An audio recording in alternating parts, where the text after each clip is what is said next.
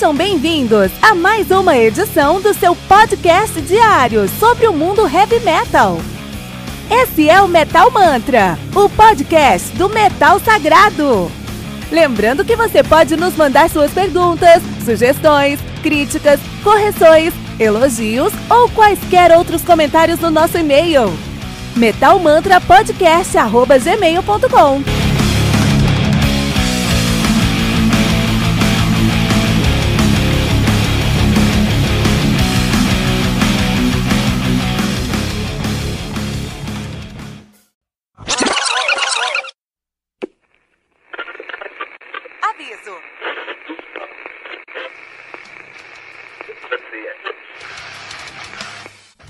começar, avisamos que todo o conteúdo do Metal Mantra é Creative Commons. Por isso, músicas, links e podcasts citados nesse programa estão na descrição desse episódio.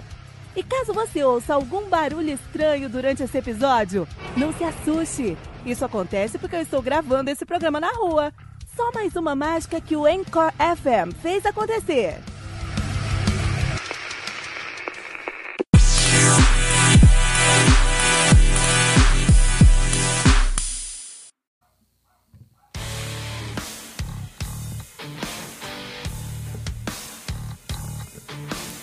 Só um minutinho, metaleiro, já vamos ouvir o episódio de hoje. Mas agora queremos te apresentar o Heavy Bulletin. O Heavy Bulletin surgiu como uma maneira de trazer o sangue nos olhos do metaleiro aposentado. Mas o que é o metaleiro aposentado? É o cara que na adolescência ouvia muito heavy metal, tinha cabelo grande, tocava numa banda e depois de um tempo a escola acabou, veio o vestibular, a faculdade, o trabalho, o IPVA do carro, o casamento, o apartamento, os filhos, os boletos, a academia, enfim, tá osso, né? Eu sei disso porque eu passo por isso também, mas eu nunca quis deixar a paixão que eu tenho pelo heavy metal morrer. E assim, eu comecei o meu podcast para falar sobre um álbum novo de heavy metal todos os dias. E para isso, eu tive que desenvolver uma curadoria, um processo interno para conseguir me manter a par das novidades do mundo do metal. E com esse processo eu lancei 300 episódios entre janeiro e abril de 2019. Vou repetir isso, tá? 300 episódios em 4 meses. A maioria dos podcasts de heavy metal não chegou no episódio 200 ainda, com um ou dois anos de atividade. E isso só foi possível por conta do meu processo interno de curadoria. E é essa curadoria que eu acredito que é o modelo de monetização que eu sempre busquei. É uma forma de entregar muito mais para o meu ouvinte do que eu estou pedindo em retorno. Porque eu sei que contribuir com o Metal Mantra representa um sacrifício e um voto de confiança. E a minha resposta para essa paixão do meu ouvinte é o Heavy Bulletin, o seu guia definitivo para o mundo do heavy metal. O Heavy Bulletin é uma newsletter semanal que você vai receber no seu WhatsApp com quatro colunas. Uma coluna de lançamentos, com nove álbuns que saíram naquela semana, ou naquele mês, quando a semana estiver fraca de lançamento.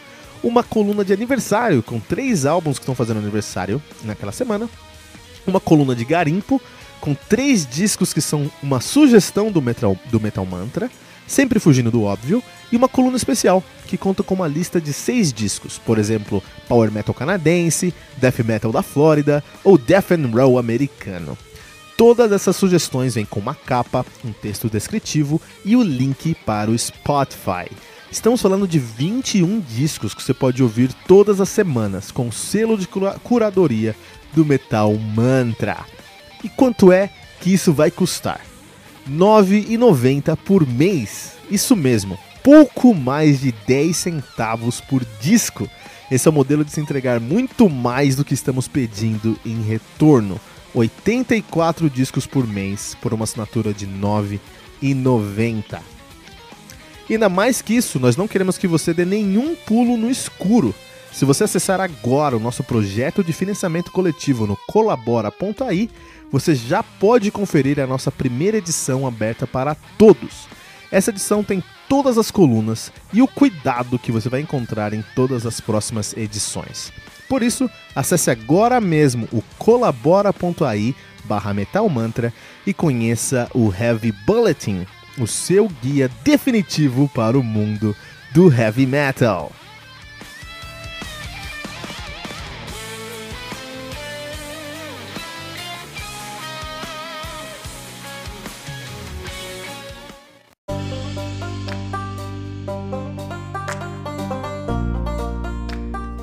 Xantrax com Bury the Pain, álbum lançado no dia 7 de junho de 2019 pela Listenable Records.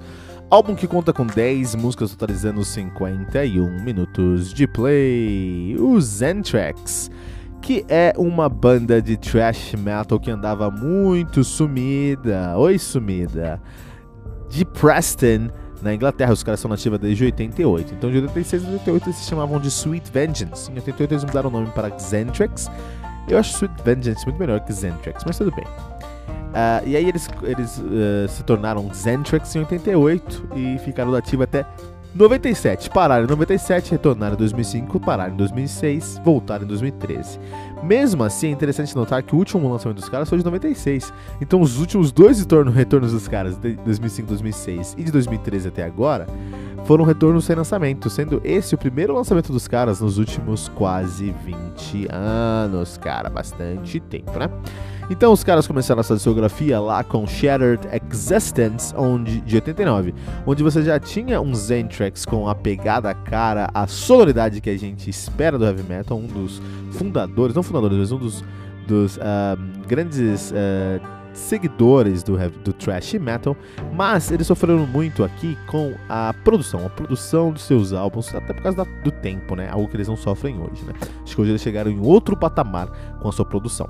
Depois eles lançaram o For Whose, Advent For Whose Advantage de, dois, de 90, né? Uh, onde eles melhoraram um pouquinho a produção, investiram um pouquinho mais, conseguiram uma sonoridade ainda melhor e se tornaram aí um, grande, um dos grandes ícones do thrash metal. Então eles, eles, mostraram, se mostraram uma grande promessa no seu primeiro disco, mostraram que eles estavam prontos a evoluir a sonoridade de seu som e sua pegada no segundo disco, segundo disco e todo mundo esperou muito pelo terceiro disco, o Can. E o Can de, dois, de 92 foi uma, um grande fiasco, porque os caras, ao invés de seguir a mesma linha do For Whose Advantage, trazer um thrash metal como deveria soar, eles enveredaram pela, pela pegada do grunge. Vocês acreditam nisso? Colocaram muito elemento de grunge no seu som, trazendo um dos piores álbuns da sua carreira aí. Ah, em 92. Só que em 96 eles tinham mais, tiveram mais uma chance de se redimir, de trazer de volta a, a força da sua fanbase e realmente entregar alguma coisa que a galera poderia é, se identificar com. E eles trouxeram o Scourge de 96, que é até hoje considerado o pior álbum do Zentrax. Tudo porque eles enveredaram, saíram do grunge falaram: não, grunge a gente tá equivocado. A gente não pode fazer grunge. Tem que fazer grunge metal, tem que fazer groove metal, tem que fazer new metal, cara. E eu, eu acho esse álbum aqui um dos álbuns mais vergonhosos do heavy metal. Isso aconteceu também com Machine Head, acontece com outras bandas, isso aconteceu com Dio também. Não tente, não tente pegar alguém que sabe fazer heavy metal e colocar um new metal lá, cara. New metal é só para quem sabe e até para quem sabe é estranho.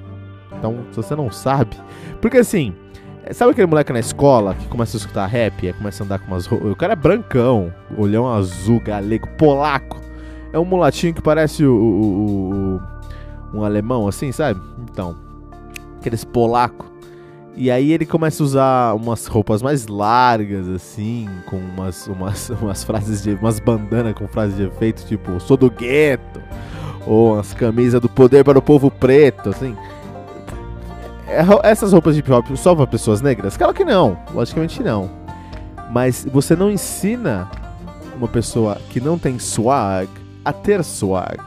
Isso acontece, cara. Hoje é swag, a gente fala swag. Na minha época a gente falava steez, né? Você não ensina, cara. Você não ensina. Eminem, ele é brancão e ele pode andar com. com uma. com. com uma. A palavra, palavra que eu falo eu perdi, mas enfim, com roupas que remetem a essa sonoridade. Ele pode a esse estilo. Porque hip hop não é só o som. E hip hop é um som muito importante para a história da música. Isso é indiscutível reflete um, um, momento histórico e depois, mais que isso, reflete um, um, uma, um estilo de vida. Então, eu respeito muito o hip hop por todas as suas vertentes e toda a sua importância. Mas você não ensina isso uma pessoa do nada. É, é para todo mundo sim, mas é estranho quando você vê um, um, cara que não. Caio Castro aí, da, da TV. Eu nem sei quem é esse cara, mas tem nome de. É Caio, toda vez que deve estar sendo no Leblon, cara né? Então aí você vai colocar ele com. vestir ele de. de, de, de uma, uma parafernália de hip hop que não vai fazer sentido. Vocês entenderam meu ponto. E foi o que aconteceu aqui com os Zentrix. Vocês pegaram trash metalers britânicos que tem a, a, a, o thrash metal na veia e falaram: ah, vamos fazer um, vamos fazer um metal aí, ó. Coloca essa, essa, essa, esse boné, coloca essa calça larga aqui, esse sapato aqui. Não deu certo. E aí, 2019, eles, eles entenderam o que aconteceu em 96, foi uma grande merda, pararam aí por muitos anos, quase duas décadas, e vieram em 2019 com seu novo álbum, Bury the Pain. E eu preciso falar que esse álbum é um álbum que eles deviam ter lançado em 92. Se esse álbum fosse lançado em 92, por um lado, eles teriam seguido a linha que eles sempre quiseram seguir, teriam trago as respostas que os fãs esperavam em For Who's the Advantage, de 90, e teriam se tornado uma banda muito mais relevante dentro do thrash metal. Por outro lado, eu acredito que a sonoridade não seria tão boa quanto é agora em 2019, porque com Barry Dependent, porque a produção desse álbum está simplesmente animal, animal, um dos melhores, é o melhor álbum de thrash em produção, em, motivo, em questão de produção que eu escutei na minha vida. É incrível, cara. Temos aí a formação da, desse, desse álbum, dessa banda no, hoje em dia. Dennis Gasser na bateria, Christian Harvard na guitarra, uh, Chris Shires no baixo e Jay Wash no vocal na guitarra. Nomes bem, nomes bem é, é britânicos mesmo, né? nomes bem britânicos. Jay Wash que tocava lá com Blaze Bailey, né?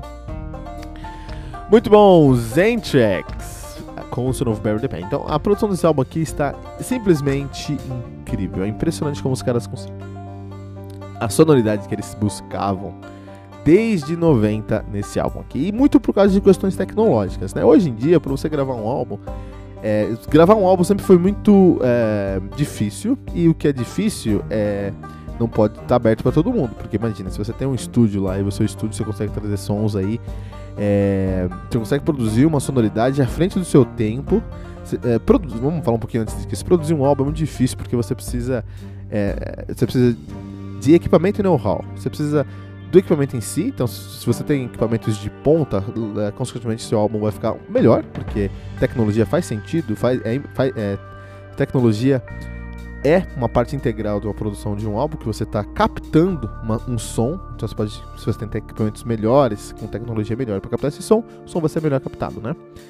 Mas não é só a tecnologia. Bob Rock é um cara que tem, sempre tem estúdio com tecnologia de ponta e os álbuns que ele produz são álbuns que doem o ouvido de tão blocado que são aqueles álbuns, tão zoados são aqueles, ó, ó, aqueles álbuns, né? Então não é só a tecnologia, você também precisa de uma, precisa de uma direção e de um know-how para encontrar essa direção. Produzir um álbum é literalmente você visualizar uma sonoridade e um conceito e chegar lá, entregar essa sonoridade desse conceito. Muitos produtores têm a visão correta, ou uma visão. Porque a visão correta na palavra que, que funciona, né? vai chegar a banda ali, eles conversam e eles chegam numa, num, num, num, conceito, num ponto comum de sonoridade. Ah, a gente quer essa sonoridade aqui. A gente quer um baixo mais parecido com isso, a gente quer uma bateria mais com isso, coloca tudo isso junto, mas eu quero colocar mais essas camadas aqui, enfim, toda essa discussão. Então muitos produtores conseguem visualizar onde chegar. O difícil é chegar lá. A parte tecnológica, apesar de ser cara, é fácil porque você tem as tecnologias de ponta e você tem um manual de instrução de como chegar na sonoridade. Só que não é só isso, você também precisa saber chegar na sonoridade. Guitarra, quando você vai gravar uma guitarra, você, o que vai influir na, na, na produção da sua guitarra? Ah, vamos lá, os amplificadores, os microfones que captam o som do, do, do amplificador, se você tiver microfonado, é, a posição do microfone no falante, se você tiver microfonado, ah, ah, os pedais que você vai usar, a ordem dos pedais que você vai usar, a marca dos pedais que você vai usar, a configuração da ordem dos pedais que você vai usar, a configuração dos pedais que você está usando. Um, uh, que mais que a gente pode colocar? Ah, o cabo que você está usando, a, a, guitarra que está usando, o calibre da sua corda, o seu, o seu captador, a madeira da sua guitarra, a madeira da escala da sua guitarra, a madeira do braço da sua guitarra, a madeira do corpo da sua guitarra, a afinação que você está usando, a paleta que você está usando, a pegada do seu guitarrista. Tudo isso influencia na produção da guitarra. São tantas variáveis que sim, é uma arte uma produção de heavy metal. Isso que eu acho fascinante, porque é virtualmente impossível você encontrar dois álbuns iguais de heavy metal, porque são tantas variáveis, tantas variáveis ali, né, que são é, colocadas à prova. Então, se você realmente tem um estúdio que consegue entregar isso, todo mundo vai querer trabalhar com você. Sua oferta é, é, é menor, porque você tem poucos estúdios fazendo isso, a demanda é maior, bang, o preço sobe, fica mais caro. Então, produzir um álbum sempre foi caro. Sempre foi caro. E quanto melhor fosse a produção, mais caro ela seria. Isso é beabá da economia básico normal. Hoje em dia, 2019, lá para 2015, 2012, antes até mais, até 2012, 2015 mesmo, essa aquela fase ali, teve alguns caras que mudaram esse conceito completamente. São caras que pegaram a tecnologia que hoje é acessível a todo mundo e essa, essa tecnologia se tornou muito mais barata hoje em dia. E esses caras hackearam o know-how para entregar o resultado. É incrível. A gente está falando de Pliny, a gente está falando de, de, de, dos caras que, que formaram o Gente, né? Dos caras do Tesseract, dos caras do, do uh, uh, Animal as Leader, dos caras do, do Periphery. Esse, o, o, o Sasha, o, o Misha, o Misha, esqueci o nome dele, mas o Misha alguma coisa lá do, do, do Periphery. A produção de guitarra dele é algo impressionante, impressionante. E qual que é a tecnologia que os caras usam? Um MacBook Air, um MacBook Pro, um MacBook acabou. É acessível um MacBook? Não é, é caro, dá 10 conto aqui no Brasil, 15 conto, 20 conto, é um carro. Mas em São Paulo a gente tem 11 milhões de habitantes com 22 milhões de carros. Um carro não é tão inacessível assim. E se você realmente ama música e você quer investir na sua produção, você consegue comprar um equipamento desse. E só com esse equipamento, o Misha Mansur, esse é o nome dele, Misha Mansur, produziu coisas impressionantes com a guitarra, um MacBook e uma USB, cara. Um cabo USB da China de 3 dólares, cara. Então, a partir de 2014, vai, vamos colocar a média de 2012, 2015, 2014, esses caras hackearam o uma das grandes dificuldades de ter uma boa produção, que é a tecnologia. Hoje em dia você paga aí 20 dólares no software original da, da Ampeg, você produz um baixo incrível, profissional. Coisa que o Keeper of the Seven Keys Part 1 do, uh, do, do Grosskopf do Halloween não tinha em 86. Eles não Você queria baixo, gravar um baixo realmente impressionante? Por que, que o baixo de Queen's Right é melhor do que o baixo de, de Halloween, son, fon, fon, é, sonoramente falando. Porque a tecnologia estava nos Estados Unidos não estava não na, na, Alemanha. Mas hoje não, hoje está em todo lugar, por 20 dólares. E isso favoreceu grandemente os Zentrix. Esse álbum aqui, eu não sei onde eles produziram. Mas eu tenho certeza que eles conseguiram. Eles sempre quiseram ter uma produção desse nível, sempre quiseram ter tanto esmero na sua sonoridade, mas é, era caro ou até inacessível, dependendo de onde eles estivessem naquela época. Mas hoje não, hoje está acessível e eles conseguiram lá. E eles investiram nisso e eles trouxeram uma sonoridade cristalina para a sonoridade deles, para o som deles especial. É algo que você vai encontrar todos os elementos que você precisa encontrar do. A bateria tá assim, parece uma locomotiva redondinha em tempo com todos os outros instrumentos.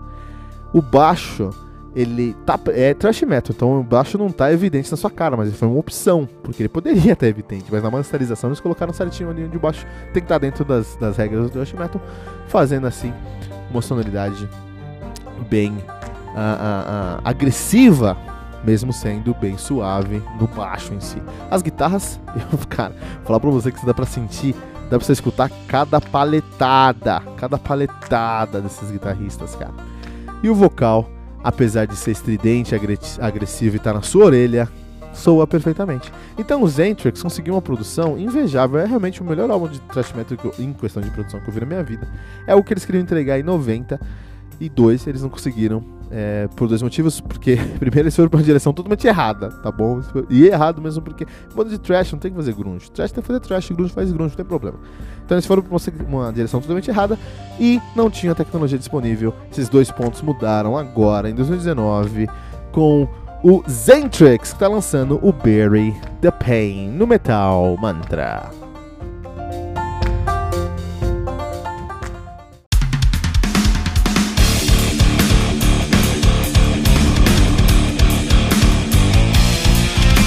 Você ouviu mais uma edição Metal Mantra, o podcast do Metal Sagrado. Apresentação: Kilton Fernandes. Não deixe de compartilhar a palavra do metal compartilhando esse episódio, usando a hashtag Metal Mantra.